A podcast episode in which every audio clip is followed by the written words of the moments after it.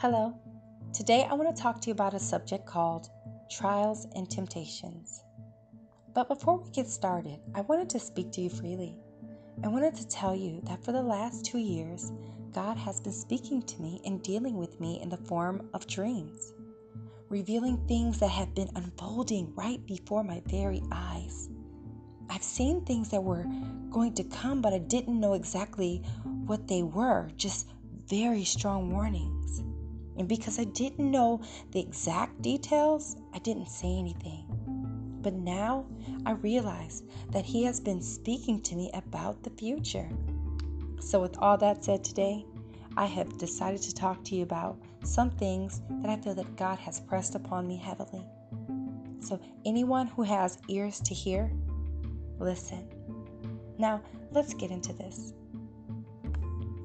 Matthew chapter 3, verse 13 says Then Jesus went from Galilee to the Jordan River to be baptized by John. But John tried to talk him out of it. I am the one who needs to be baptized by you, he said. So why are you coming to me? But Jesus said, It should be done for we must carry out all that God requires. So John agreed to baptize him. After his baptism, Jesus came out of the water and the heavens were open. He saw the Spirit of God descending like a dove and settling on him. And a voice from heaven said, This is my dearly beloved Son, who brings me great joy. Chapter 4 goes on to say, Then Jesus was led by the Spirit into the wilderness to be tempted there by the devil. For 40 days and 40 nights he fasted and he became very hungry. During that time, the devil came and he said to him, If you are the Son of God, tell these stones to become loaves of bread. But Jesus said to him, No, the scripture says, people do not live by bread alone, but by every word that comes from the mouth of God. Then the devil took him to the holy city of Jerusalem, to the highest point of the temple, and he said, If you are the Son of God, jump off. For the scripture says, you will, He will order His angels to protect you, and they will hold you in their hands so you won't even hurt your foot against a stone. But Jesus responded, The scripture also says, You must not test the Lord your God. Next, the devil took him to the peak of a very high mountain, and he showed him all the kingdoms and all of their beautiful glory. I will give it all to you, he said, if you kneel down and worship me. Get out of here, Satan. Jesus told him. For the scripture says, You must not, you must worship the Lord God and serve him only. Then the devil went away, and then the angels came and took care of Jesus.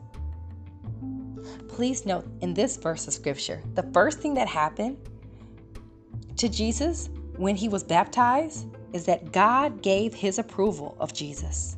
But right after that approval, followed a trial. Isn't it interesting that God approved Jesus, but then he was led by the Holy Spirit to the wilderness? In this place, Yeshua, which is Jesus' Hebrew name, in the wilderness, he suffered. He fasted.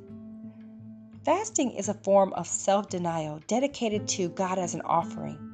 It's a form of self suffering in honor to God. Notice that not only did Yeshua suffer, while he was offering up this sacrifice to God, he was also being tempted. Now, I don't know about many of you, but I have been in a suffering situation.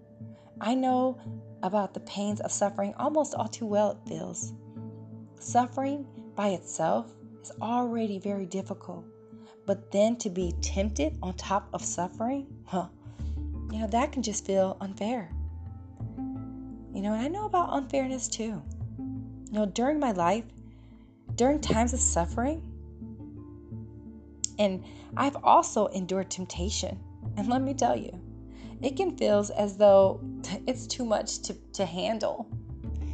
You know, there have been times when all I could do was cry and ask God for help.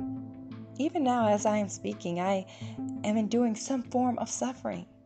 But I know that I am not alone, as we can see our Savior Yeshua suffered and he was tempted. But there is good news. Satan, who was allowed to tempt our beloved Yeshua, as we can see, he eventually left him. Note that the reason Satan withdrew was because Jesus had resisted. Now, I know some of you might be thinking, well, he's Jesus, he has the power to resist. I want you to think about this. Jesus was first baptized before this trial. It was then that the Holy Spirit of God came upon him. The Holy Spirit was living in Yeshua, giving him the power to resist Satan, equipping him for this wilderness experience. I have a question for you. Have you been baptized?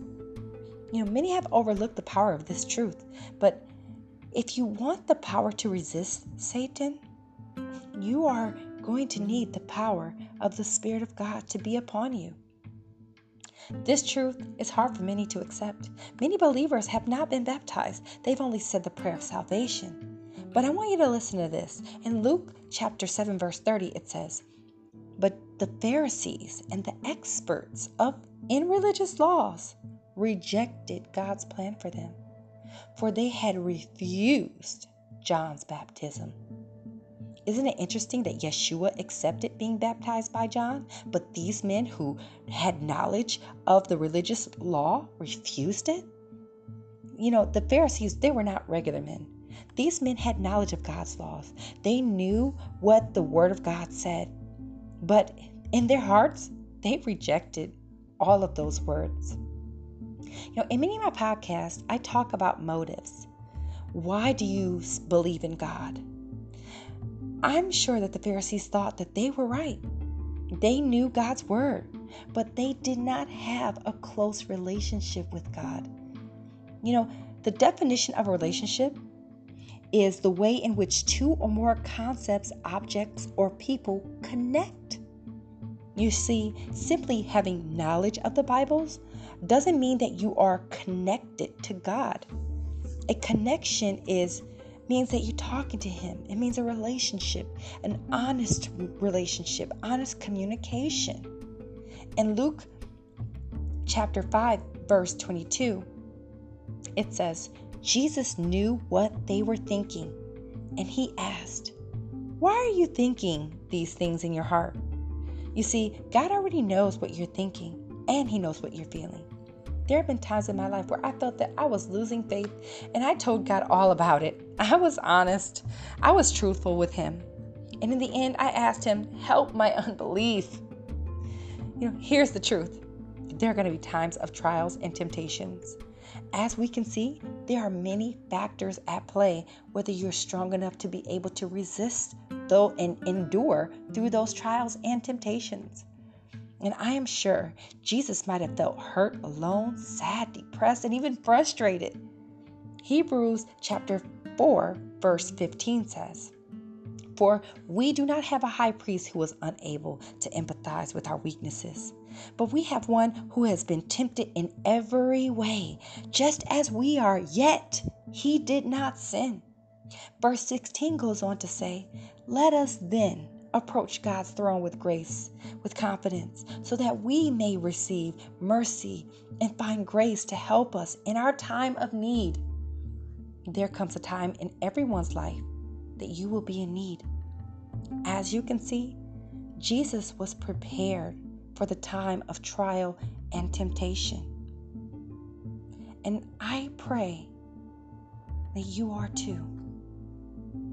Well, I hope that this message has helped someone.